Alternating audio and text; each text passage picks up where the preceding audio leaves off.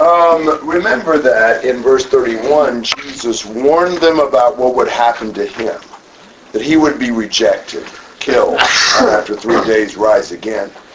And um, I think that may uh, be an important context for understanding what Jesus is going to say to the crowd about being his disciple. If you're a disciple of Jesus, you're a follower. And so you would expect to go through the same steps that Jesus went through. So 34 to 38. And he summoned the multitude with his disciples and said to them, If anyone wishes to come after me, let him deny himself and take up his cross and follow me. For whoever wishes to save his life shall lose it. Whoever loses his life for my sake and the gospel's shall save it. For what does it profit a man to gain the whole world and forfeit his soul? For what shall a man give in exchange for his soul? For whoever is ashamed of me and my word in this adulterous and sinful generation, the Son of Man will also be ashamed of him when he comes in glory of his of his Father with the holy angels. Really challenging statements. If anyone wishes to come after me, he presents three requirements. What are they? What's the first one? Deny. Deny what? And you know that that is kind of an odd way to say something. We would normally say that you're going to deny yourself something. You know, you deny yourself chocolate or you deny yourself cigarettes or, you know, whatever. You're depriving yourself of something. But he doesn't compliment this. It's deny yourself. Yourself is the object of the denial. So what's that say?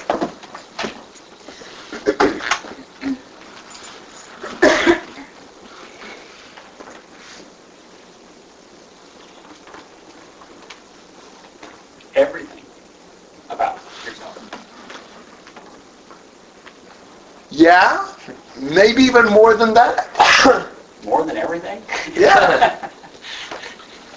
Can you, can it be more than everything? Is it saying that you deny yourself chocolate and green beans and you know cake and no, not really. It's that you cease to exist. Yes. It's a more fundamental thing than denying yourself anything or everything. You're denying yourself in the sense that you're abandoning your own personhood, your own identity, your own self-determination. Christ is to live in you. You're not, it's not to be you anymore. I think that's just really, uh, wow. I think we could, you know, think a long time about that and still really struggle with doing that. It's parallel to 35. Whoever loses his life for my sake and the gospels will save it. I don't think that just means you'll save your life if you're killed for the cause of Christ. I think he's saying you give your life up. You lose your self-government. You lose your own will determining what you'll do.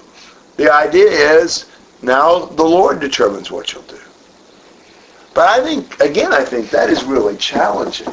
And I think that's often not at all even what people think about doing. I think we think about some kind of a comfortable Christianity that fits with our lifestyle, makes us feel good, but denying yourself, and, and the next point is parallel to it also, I think. Take up his cross. You know, we talk about, you know, I've got this cross to bear. You know, it may be a gossipy aunt, or, you know, it may be a, you know, wart on your foot, or, you know, whatever. I mean, you know, we, we have all kinds of things. Well, that's just my cross. You know, well, that's, that's totally not what Jesus is saying. What, is it, what does he mean by taking up your cross? It's a method of execution. Exactly. Think about what they did with a cross.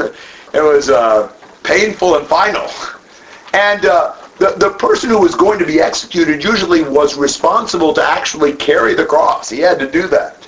Um, and so, so it would be like, you know, take take the your cross out so that you can be hung and so that you'll be killed on it.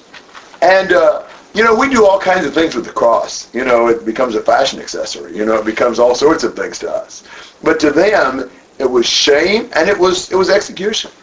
Um, and so Jesus, I mean, if you want to follow me, well, you know, he's not saying, well, this is going to be exciting, this is going to be wonderful, this is going to be, he's going to, he's saying, you know, here's a cross. Uh, this is, this is what, what you've got to have. So I don't know, how are we doing on uh, denying ourselves and taking up our cross? I think you're right that we don't think about it that. I think we think of Christianity and God as serving us. Like we get forgiveness of sins, we get a good church family, we feel really good about ourselves, have a good life. Like there's a whole lot of benefits that come from being a Christian, but I don't think that we often see it as I'm giving myself to this. Yes. We pay our dues, we attend some meetings, and here's what we get. You know, becomes kind of a semi-commercial transaction and something that, yeah, it takes up some time, it takes up some effort, but it's not our life. We haven't died. You know, we've just, you know, given some things to God in our way of looking at it. I wrote down, you know, people want a full service church with pleasing worship, good youth program, excellent child care, nice facilities, and pastoral care when needed. You know, we're looking for something to serve us. I mean, you know, I mean, that's, whoa, totally different from what Jesus is saying. And Jesus is looking for a few pioneers. He's looking for a few people who are willing to go through anything.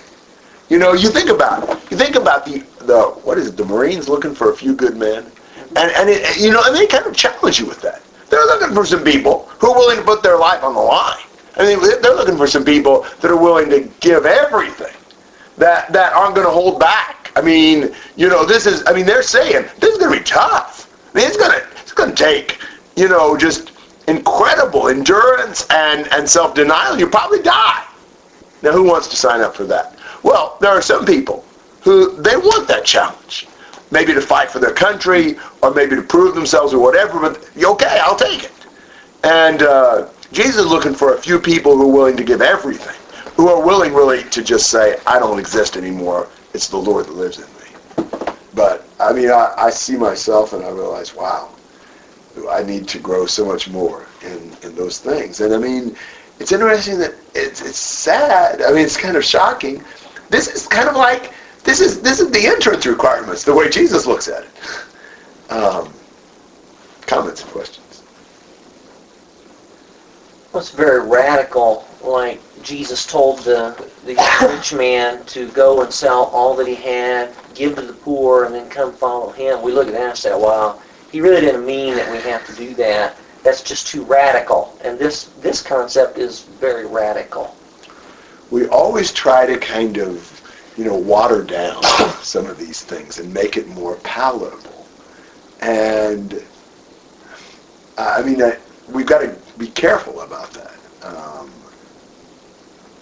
because I, I mean, sometimes we sort of invent the Christianity we want, and not the one Jesus is presenting us.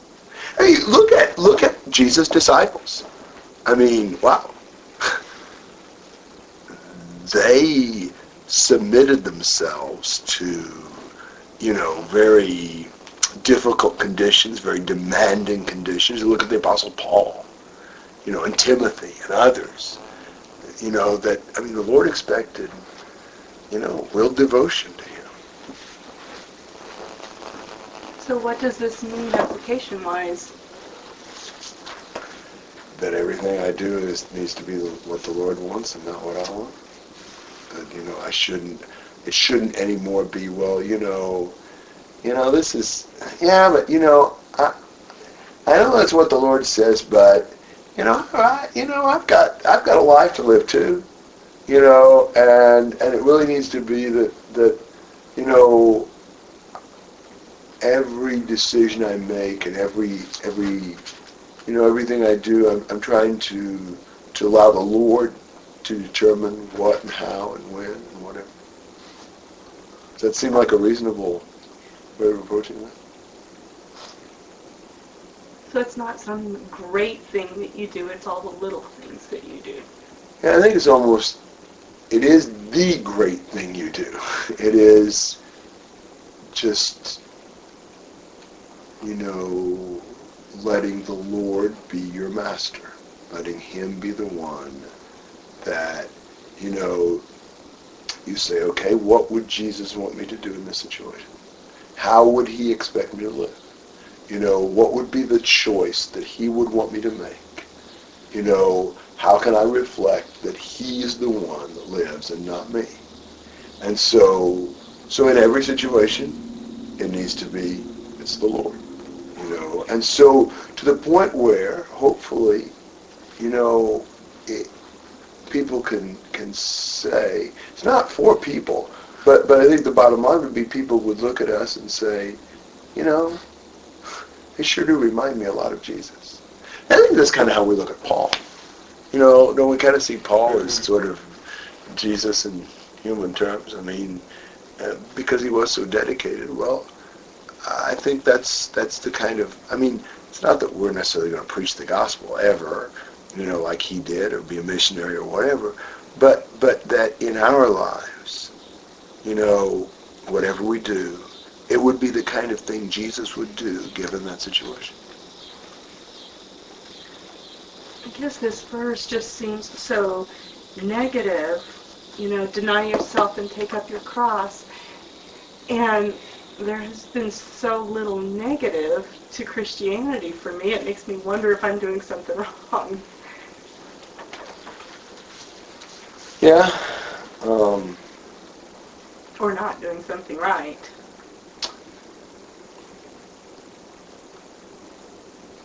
I, that's probably uh, something all of us ought to consider. Um, I, I, I, I want. What about connecting verse 38 with that? About being ashamed of Jesus and His words in this adulterous and sinful generation. I mean, I think probably one one of the areas in which we tend to fail most is in being ashamed of Jesus and his words and managing to be you know accepted by everybody you know because we kind of avoid unpopular declarations unpopular statements you know, unpopular, you know, um, decisions. Uh, you know, we might have it a whole lot tougher if we were a whole lot bolder. I, mean, I think that's one area. Maybe we need to.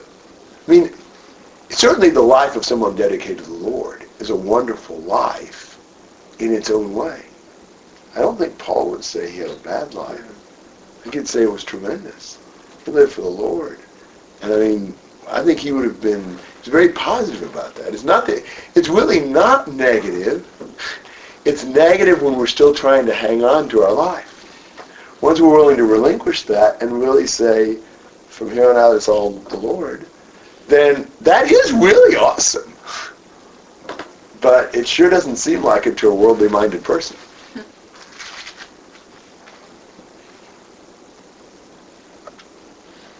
There's a couple ways you could look at this verse. One from uh, point of view trying to water it down, the way we do, based on what we think we know and what we do. Say, okay, well, it can't mean this and it can't mean that. What if you look at it the other way, and, and this was all the information you were given initially, and say, okay, deny yourself, take up your cross, and follow me. Would, would that not in itself, all by itself, mean 100%, you know, doing only things for the Lord all the time. You see what I'm saying? So then where would you go to to say, well, that doesn't mean that I have to be teaching all the time and that I don't, you know, uh, that I'm not allowed to, I'm not allowed to play volleyball because that's not, you know, in there anywhere. You know, is that, why, why wouldn't we look at that verse that way? Good question. Um, I think because as we look at Jesus and we look at the other teachings in the New Testament, um, we sometimes almost separate our lives into what we think of as religious activities and non-religious activities. And what most people do is they were willing to more or less obey the Lord in their religious activities, and then the Lord doesn't have anything to do with their non-religious activities. Well, I think biblically, the Lord ought to be involved in all of our activities, and there would be some activities we couldn't participate in if we're a servant of the Lord. I think about Colossians 3 with the slaves to their master. He just kept emphasizing it's to the Lord, it's to the Lord, it's to the Lord. Can you can you serve a master as a Christian? Well, absolutely. Does it does it affect how you serve him? Yes, it does. You know, Jesus went to a wedding feast. If we're following him, we may follow him to a wedding feast. But now, you know, how would you act at that wedding feast? You know, you'd act the way that, that the, the Lord would want you to. And so I don't think it's that, I, don't think it's that there is, if, if we're going to divide between religious and non-religious activities, it's not that we totally eliminate non-religious activities, it's that we allow the Lord to govern what we do and how we do those non-religious activities. I, I think we, you know, I mean, God commands us to work.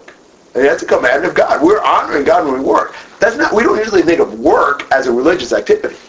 But but if we're a Christian for sure, for for real, then you know what we do at work and everything about that, it, the Lord is in charge of that you know, he's in control. And so, you know, I, I, I watch my language and I, you know, talk about the Lord and I don't steal and, you know, I don't cheat and I don't just work when the boss is looking and, you know, all those kind of things. You know, I'm a, I'm a serious conscientious employee thinking, what would honor the Lord in this situation? You know, same thing with, you know, raising your children. I mean, that's much of the time, that's not a religious activity. You know, hopefully we're talking of the Lord when we lie down and we rise up and we walk by the way and we sit down and so on. But I mean, you know, when you're changing diapers and when you're feeding and, you know, when you're, you know, doing laundry and whatever, we wouldn't think of that as highly religious. Um, but when we're fulfilling our roles the way God wants us to with a good attitude and heart, we're doing what the Lord wants to do And. I mean, remember Jesus was a carpenter until he turned 30. And it wasn't wrong, wasn't bad for him to be that. You know, but from what we can tell, I assume he was a sinless carpenter. You know, he never hit his hand with a nail or the hammer and, you know, cussed. Pretty amazing. I mean, to think about, you know, living as long as Jesus did and never once sinning. So there's plenty of challenge. You know, we don't have to be a monk in a monastery to have a lot of challenge in really living this way. Other thoughts? I think it's really humbling to look at this verse. Uh, I guess anytime that we're getting, uh, as my dad says, high on our horse spiritually, uh, we look at this verse, it, it definitely humbles us. You get to thinking, am I really devoting my life totally to God? Am I really doing as this verse states? Um, and honestly, I don't think anybody can say this in this room. I know I definitely can't. Um, this is humbling to me to look at how much work I still have to do and also put my trust in God that He will help me. But and this is definitely a verse we need to read more often in thinking about where we are, where we are in our spiritual life. Good point. I also like 36 and 37 and think about this. I mean, you know, what's the other side? I mean, this Jesus is asking a lot. You know, is it worth it? Well, he asked the question, what does it profit a man to gain the whole world and forfeit his soul? For what will a man give in exchange for his soul? You know, think about the other option. What what if you decided, well, I'll just give up on the Lord. You know, I won't worry about that, and I'll go for what I can get in this life. Well, let's suppose you can get the whole world. I've not met anyone yet who has it. Uh, but what if you what if you got the whole world in exchange for your soul? What kind of a deal would that be? Still a loser. Yeah. And you know my uh, my favorite illustration of that. Most of you heard that, but what if I, you know, what if I offered you, I was a rich man and offered you $10 million? You know, you'd probably take that. Except I've got one condition. My condition is, you take that $10 million today, you can buy, you can build, you can travel, you can save, you can give it away, you can do whatever. But this is Tuesday. You can have it Wednesday, Thursday, and Friday. Friday at midnight. You give it back. Everything you bought with it back. And everything you have now back. and after Friday at midnight for the rest of your life you live as a beggar on the street. Would you would you accept that proposal? You're kind of planning on living past Friday at midnight, aren't you?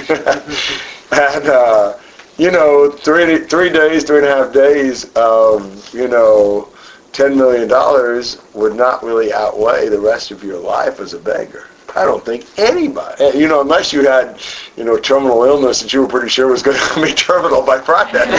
you know, I don't think you'd, uh, I don't think you'd accept that. I don't think anybody would. I mean, you know, we'd love the ten million dollars, and really, I could probably, I could probably extend that. I could probably say, you can have it for six months, and then the rest of your life is a beggar. And I bet you wouldn't take that one either. You know, I mean, we understand. Wow, yeah, it'd be cool. Six months of, you know, up to a billion. I don't care. Six months of unlimited money. That'd be really cool. But to spend the rest of your life as a beggar with nothing at all, I, just wouldn't be worth it. For one thing, you'd, you'd be living those six months in t- such dread. You know, the day's coming when you lose it all. Yeah, that that stink. You know, it'd almost be better to have the beggar first, and then you get the, the money at the end. And uh, and and I don't know. It just it just wouldn't be worth it. But but you think, wow. I mean, how long is our life compared to eternity? I mean, wow. And so so what do we trade our soul in on? I mean, it's amazing. We don't get the whole world. We cheat and swindle our way into a few more bucks. Or we have the pleasure of, you know, some, you know, halfway pretty girl for a night or two or a few years, you know, or or some pleasure, you know, on the internet, or some acceptance by people that that we compromise our soul to get, or you know, think about. I mean, whatever it is for you that that you're tempted to trade in your soul on. Wow, it's pathetic. I mean, if you if we really thought about that, it'd help us when we were tempted.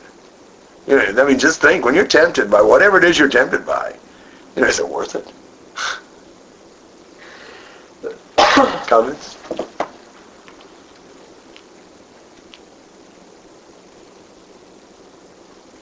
Jesus always says things very well, doesn't he?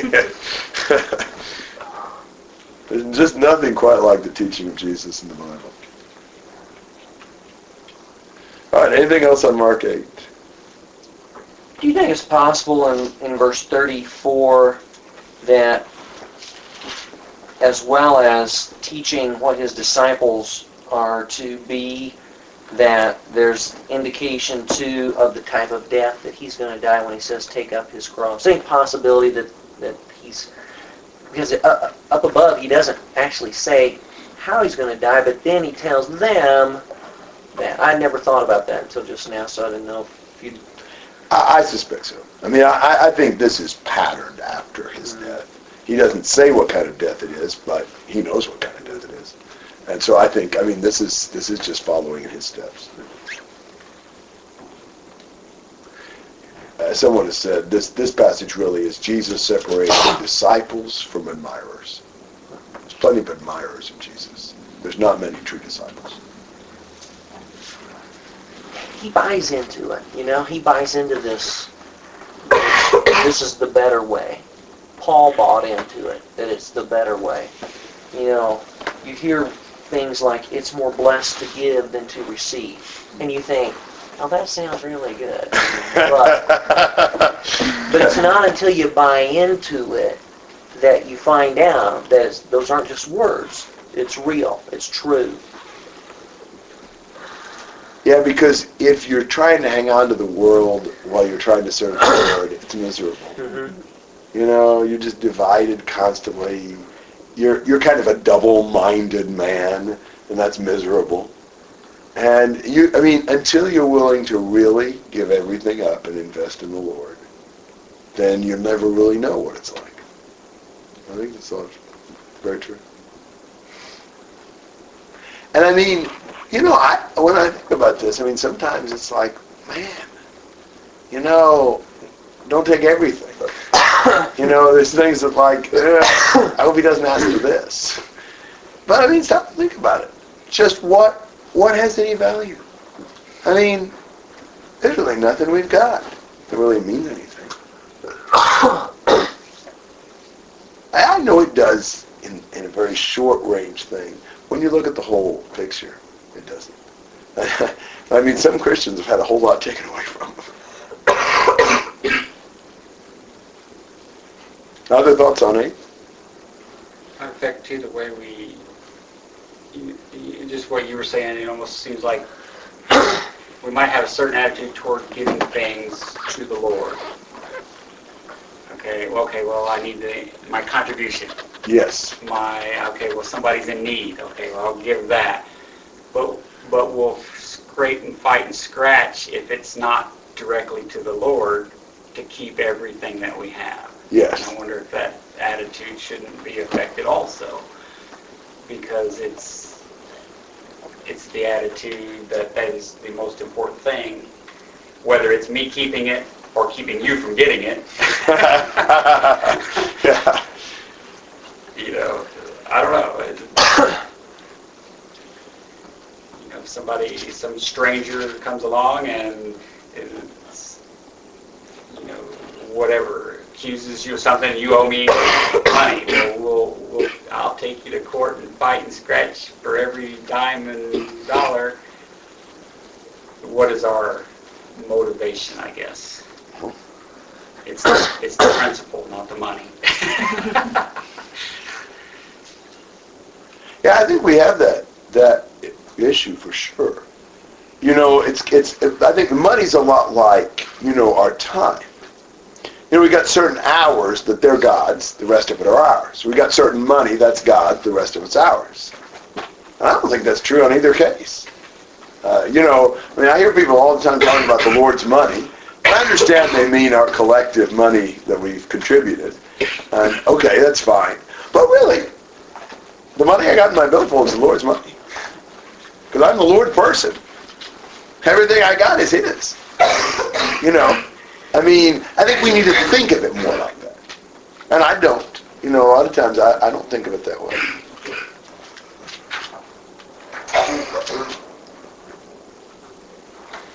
If we did, we'd really, you know, it wouldn't be so hard if we'd really crucified ourselves, if we'd really died to ourselves.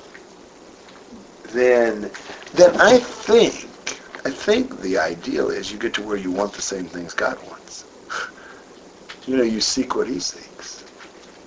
And it's not really a sacrifice. You already sacrificed. Now it's his. Now, now you now you long to be able to to share his goals and to cooperate in his mission. Other comments? All right, chapter 9, verses 1 to 13.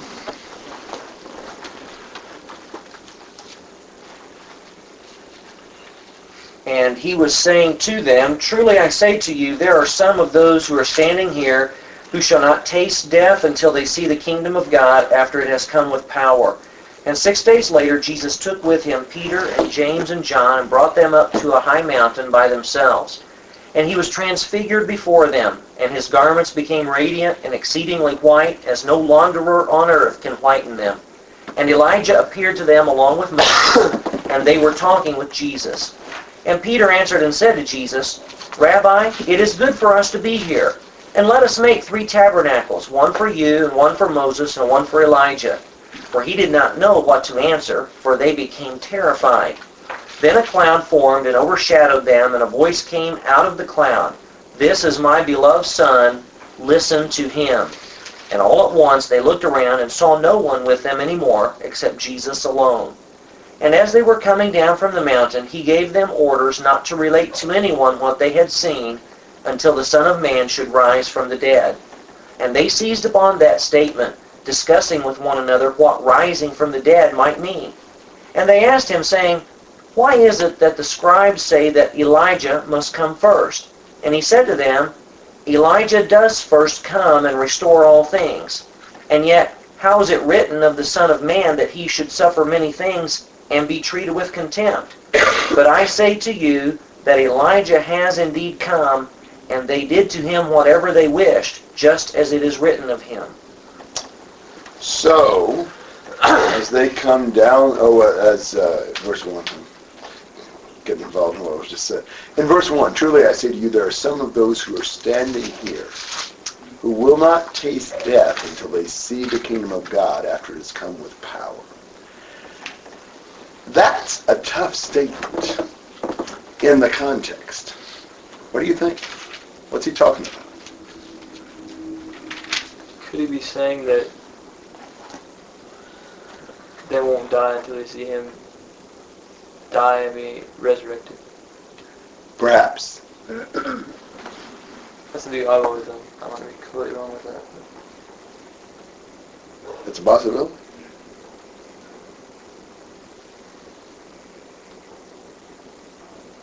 So, what's the question? What do you mean by, you know, until they see the kingdom of God after it's come with power? Guess it's possible. It could mean that until some see the kingdom of God come with power, they won't put themselves to death. They won't taste death. That may be a stretch. Okay, but what would that refer to? Seeing Uh, the kingdom of God come with oh. power. I mean, I just always assumed it was the day of Pentecost and the, the display of the power there. Okay, that's a possibility. Seeing the kingdom come, and that was, They certainly saw the evidence of Jesus being king on that day. So that would fit that. Any other thoughts? but they will see the kingdom after it has come with power. Yes. So it'll continue at that point, so after the day of Pentecost. Well, Jesus was crowned prior to the day of Pentecost, presumably. Um, I've been everywhere on this passage, and I'm coming to think something that probably none of you have really seriously considered. I think he probably means verses 2 through 8.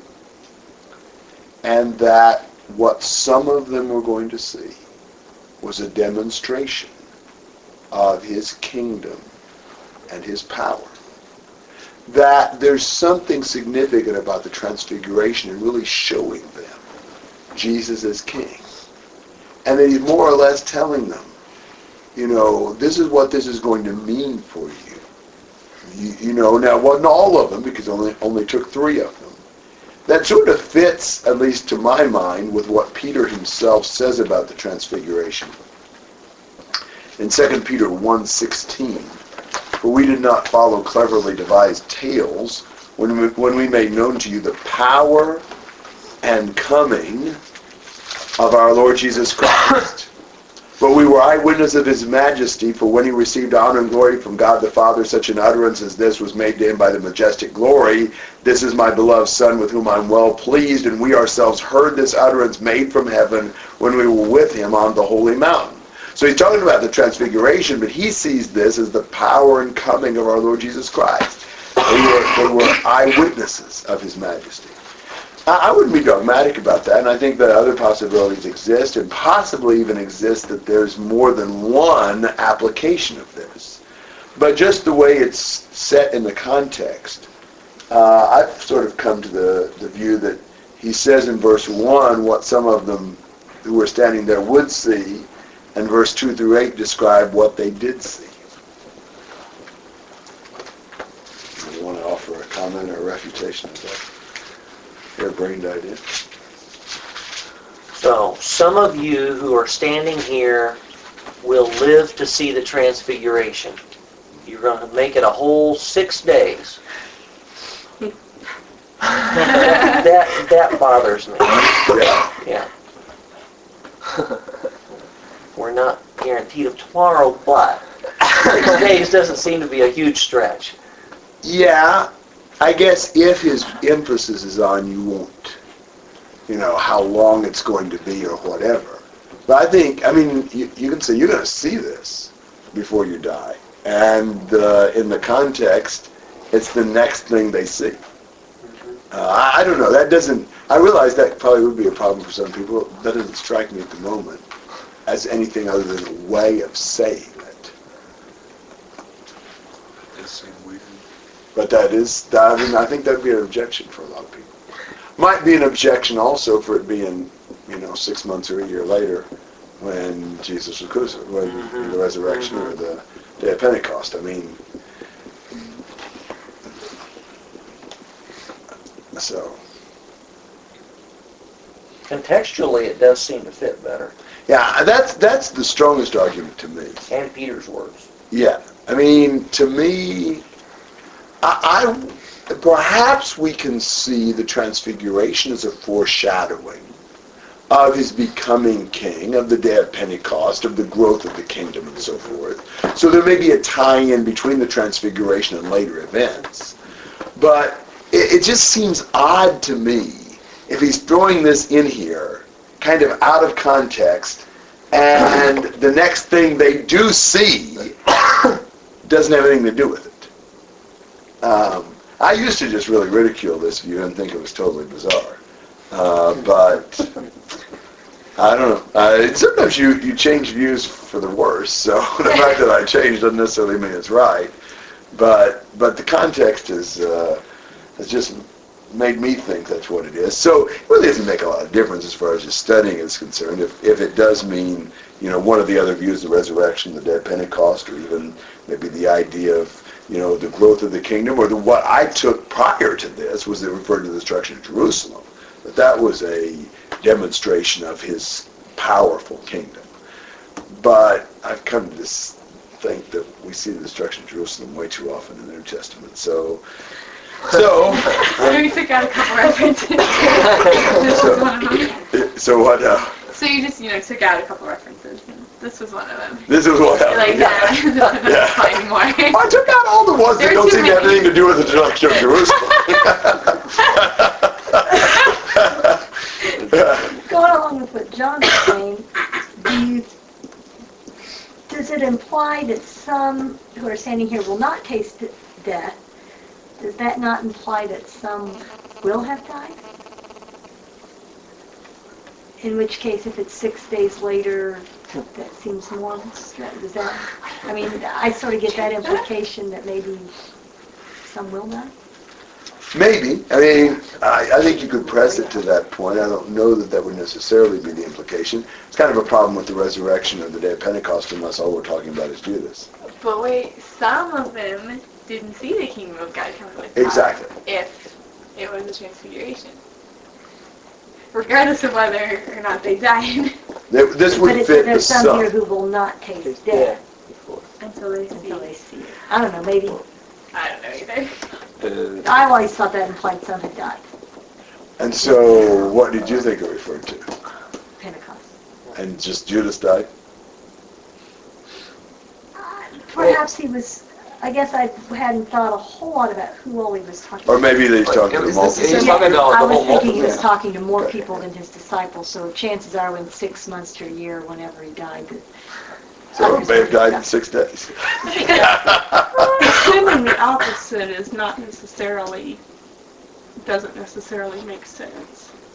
I, I, that's just how I read it, but I may be wrong, because I've never considered the others. Mm-hmm. Well, I think it's possible. I'm not going to necessarily stick to this, but I think it's possible you could connect the taste death with his statements before about uh, losing your own life, uh, taking up your cross. Maybe they, maybe some weren't convinced of their need to do that until they witnessed. That'd be an interesting idea. I never thought about that. I have a thought. Let's hear. Okay, so am I wrong to think like they're all going to see the kingdom of God after it has come with power when they die? Is that true? Uh, I don't know. That needs to be true for your thought? Yeah, because then that would make it make sense. Like some of you will see this before you die. Like everybody who was following him when they died, then they would see God's. Well, I don't know what you want to call it, but like, does that make sense at all? I do follow what you're saying. Is that valid? I don't know. Gary's so funny. We could say it was because that was my idea too. oh, and probably not. You're with Nathan. At least you're humble. Should, should kind of uh, give you pause there. It, it, you know, it is. I, I mean, I think it's a very difficult verse. I mean, I think it's just like kind of pops in there, and you know, I mean, I I grew up always hearing it referred to Pentecost, and you know, you you receive power and the Holy Spirit's come upon you, and we connect all that and so forth. But and maybe that's what it's talking about, but I don't know. It's just like, okay, so why does he just kind of say that like that? I don't know. If it is a transfiguration, though, then that means that the kingdom of God has come, or maybe, as you were saying before, maybe it's a, a symbol of that, or it's a, a view to that. Yeah, I think there, you know, the whole idea of the kingdom of God here, Jesus is there. He's the king. Right. So I think there's a sense in which yes. Well, his kingdom exists, Yes. regardless. Yes. So I think there's a sense in which yes. Clearly, there is a sense in which Jesus rose back to heaven and sat down at the right hand of God and, and was crowned, and there's a sense in which his phase of the kingdom began then. But but I think the Bible sometimes speaks of Jesus being king as as that's sort of the presence of the kingdom with us. I think sometimes we're too, you know, I don't know. I mean, we try to s- specify that too definitively, and I think it may depend on the context in which you're talking about. At any rate, what happens in 2 through 8 is pretty incredible. I mean, what do they see?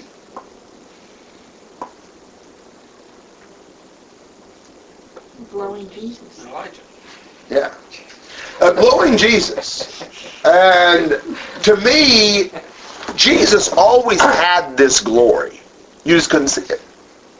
Because his, like his skin, you know, was, didn't allow it to shine through.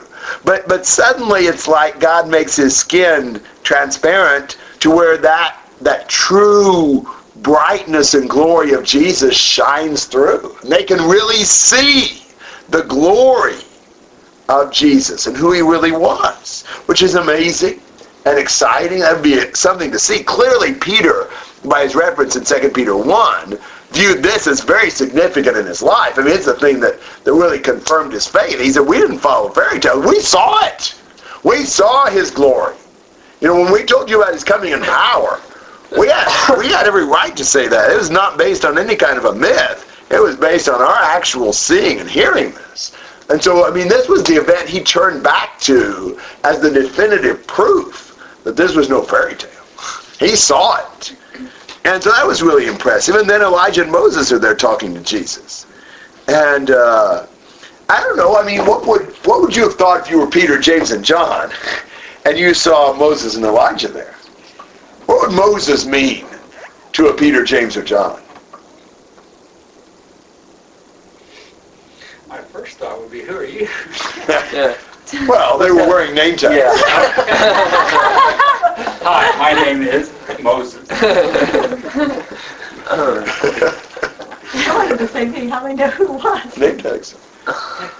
It's always been my answer. I don't know if they were or not, but it sounds good to me. You've been tagged. They had, they had their trading cards. That's how they did it. Uh, I'd know that face anywhere. Yeah, I, yeah. I mean, uh, some people would say maybe they picked it up in the conversation, um, but but but they knew it was Moses. However it was, they knew it was Moses. Now, what would being in Moses' presence have meant to Peter, James, and John? Kind of like our, kind of like George Washington, Why would you say that? because it's like the guy that led them out of Egypt. Yeah, he's their great liberator. He's the one that God used to free them from bondage. And what else? Even the law. Absolutely. He is the Moses of the law of Moses. And uh, those great things there on Mount Sinai. And all the tabernacle and the priesthood and the sacrifices and everything. And what else? It's kind of weird that he had, I guess for me, then he'd been in the presence of God. Yes. Yes. When he glowed Kind of like Jesus had here. Yes. And what else? I think the presence of Moses validated Jesus' claims. In some ways, it did. Moses sure did point to Jesus in Deuteronomy 18. It's significant that he's right here with Jesus. Think about Moses as the one who led them through the wilderness the 40 years, right up to the brink of the promised land. You know, I mean, to be in the presence of Moses, wow. And Elijah, what would Elijah have meant to a Peter, James, or John? He never died. Yes. Remember how he went up to heaven and in the, the chariot with the flaming horses and all that? that? Wow. That was awesome. Mount Carmel. Yes, that great contest with Baal on Mount Carmel. That is tremendous. Where God brought fire down to consume the, the sacrifice and everything around it. the the meeting with God when God speaks to the fire. Yes, yes, there on Mount Horeb. Of course. And just his courage to stand for the Lord in a wicked generation against Ahab and Jezebel. Almost a lone voice. I mean, man, Elijah was just, he's kind of the Daniel Boone. He's the rugged wilderness man who courageously spoke out for truth and righteousness in a dark time. And, uh, you know, you can imagine Peter, you know, why he'd have given, you know, and any Jew would have given their right arm to be for a few minutes in the presence of Moses and Elijah. And and what does Peter have the uh, presence of mind to say?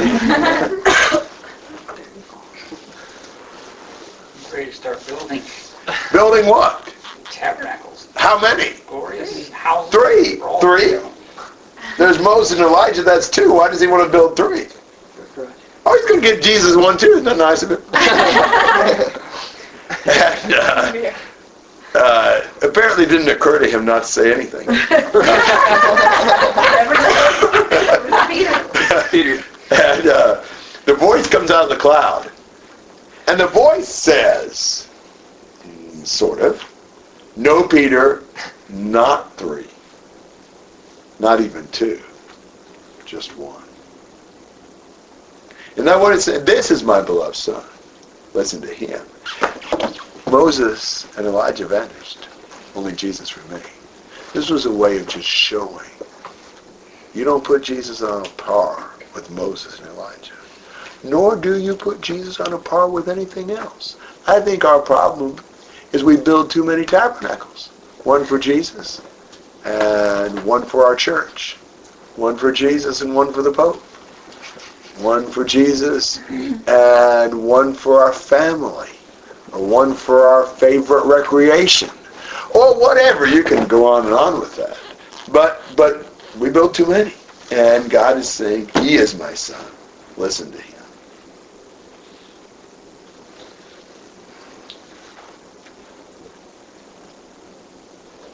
It's almost ironic that in this passage dealing so much with things that are seen, the voice says, hear him.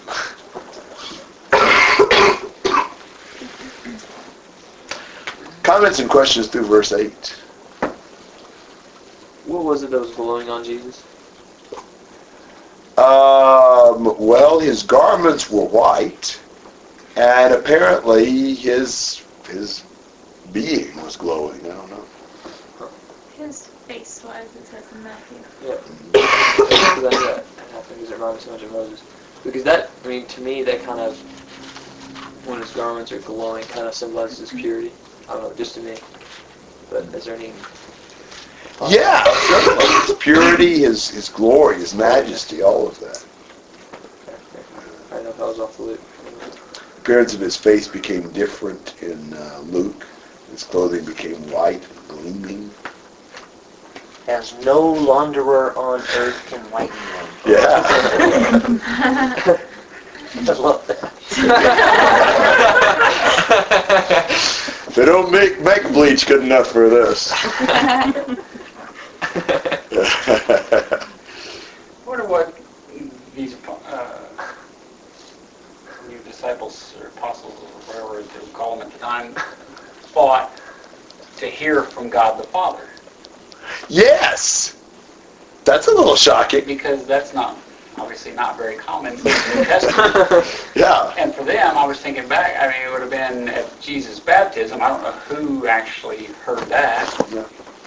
But other than that, there's not a lot of direct communication from the Father with anyone. Yeah, you're right. So, you know, of all the things that Jesus did that you would think would have really opened their eyes to see what was really going on, to actually hear from the Father, who he claimed to be from, seems like that would have been the, the the last thing that they needed to, to, to comprehend it, I guess. But obviously they still don't. But that almost seems bigger than any of the miracles, anything else. You know, okay, yeah, you did these things, but what does all this mean? Well, I'm the Son of God. I'm, and then to hear, maybe they did. I'm assuming they knew the voice was from God. I don't know. I mean, is there any indication? I guess. Well, Jesus tells them not to say anything about it. Well, and saying this is my beloved son. Right. Who would they think it was? I don't think they thought it was Joseph. yeah, I mean, I, I think, I assume they did know. Certainly Peter did later in 2 Peter 1, Yeah. but I assume he understood. Uh, the whole event, wow.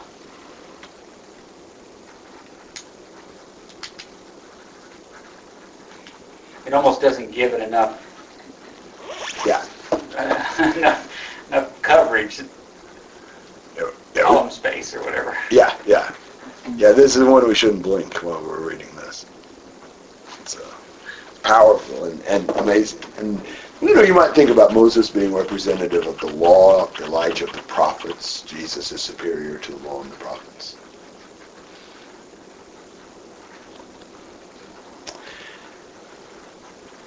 And Jesus told them not to tell until he'd risen from the dead, and they want to know what rising from the dead would mean.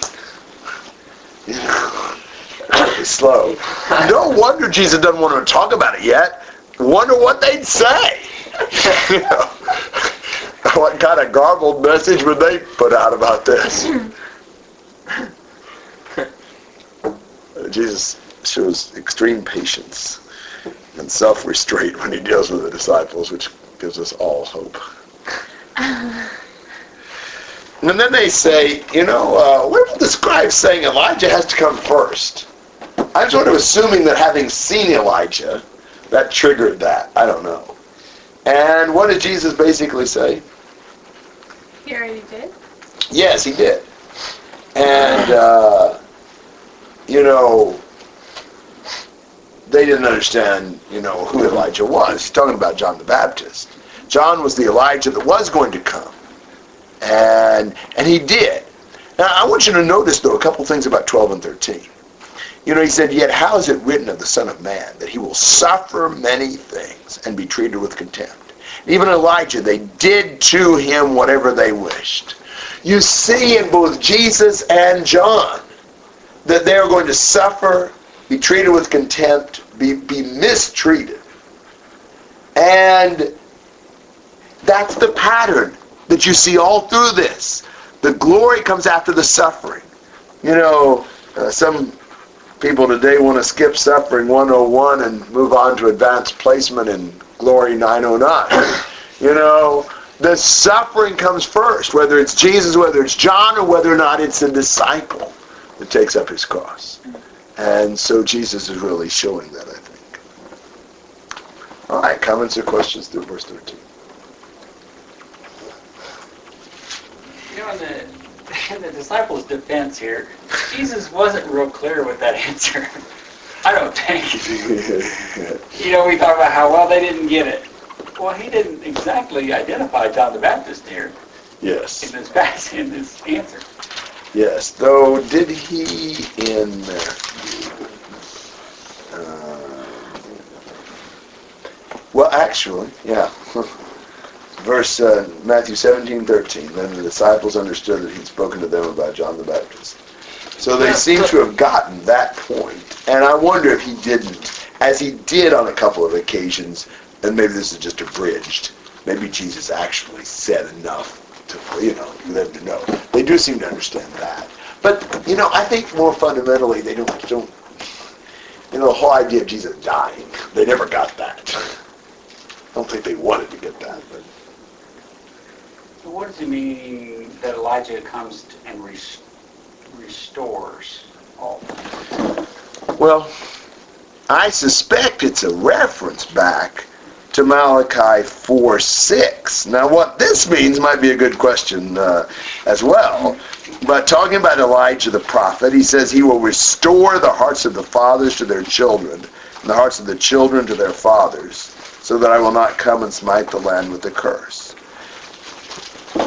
I mean, I think the general idea of Malachi 4 6 is that John was going to come and bring about a spiritual revival and renewal, turning people back to God. Um,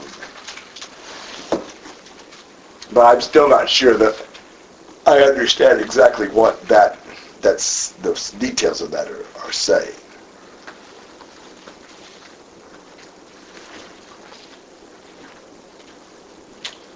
So that's probably the best I can do with it. Other comments and questions? You know, what exactly is the connection with his second statement there? He says, yeah, Elijah does come and restore things. And yet, how how is it written that he goes on to talk about the Son of Man? What does that have to do with Elijah? What does that have to do with their question? Well, maybe it has to do with the constant misconception they have.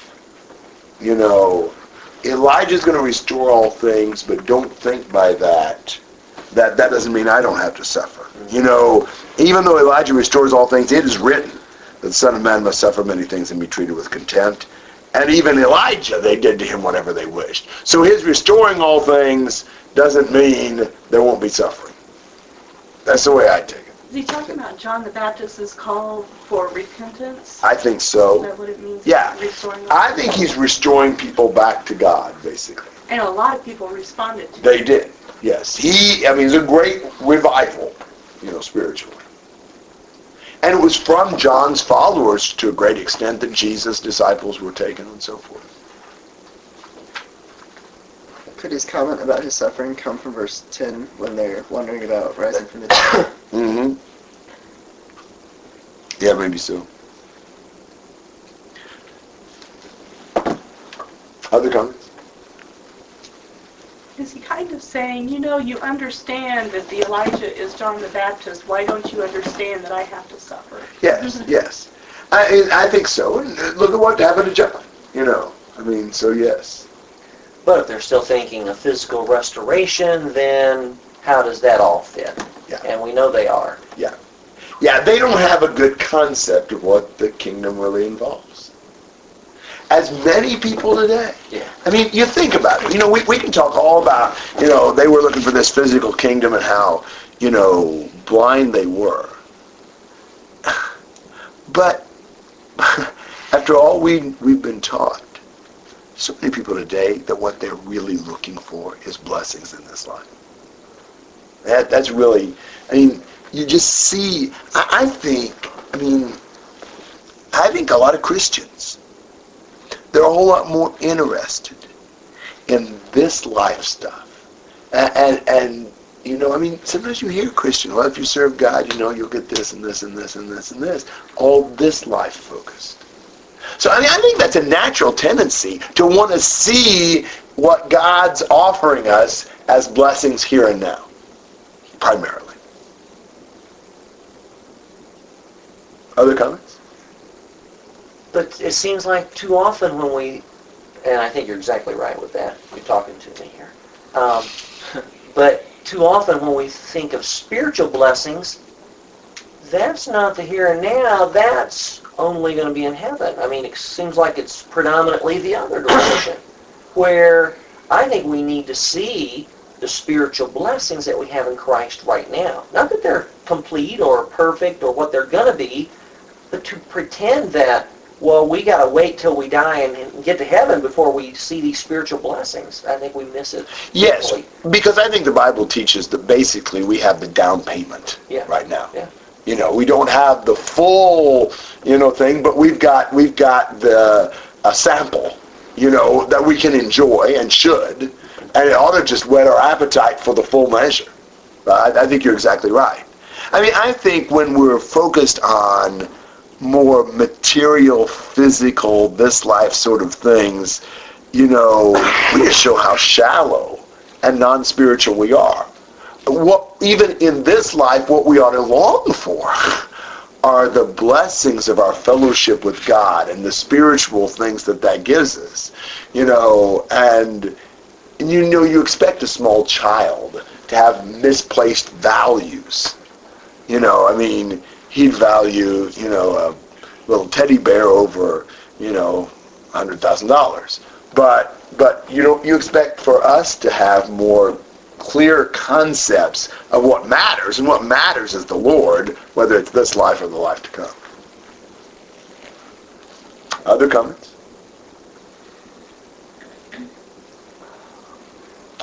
All right, we probably just ought to stop here since the next section will involve a lengthy uh, discussion and reading. Uh, but we can pick up in 914. And I think one, two, I think two more Tuesdays and then start on Thursday. Ariel wanted to know if the week you start on Thursday, if you come on Tuesday and Thursday that week. Agree? No, I get a bowling green on Tuesday that week. Ariel was thinking.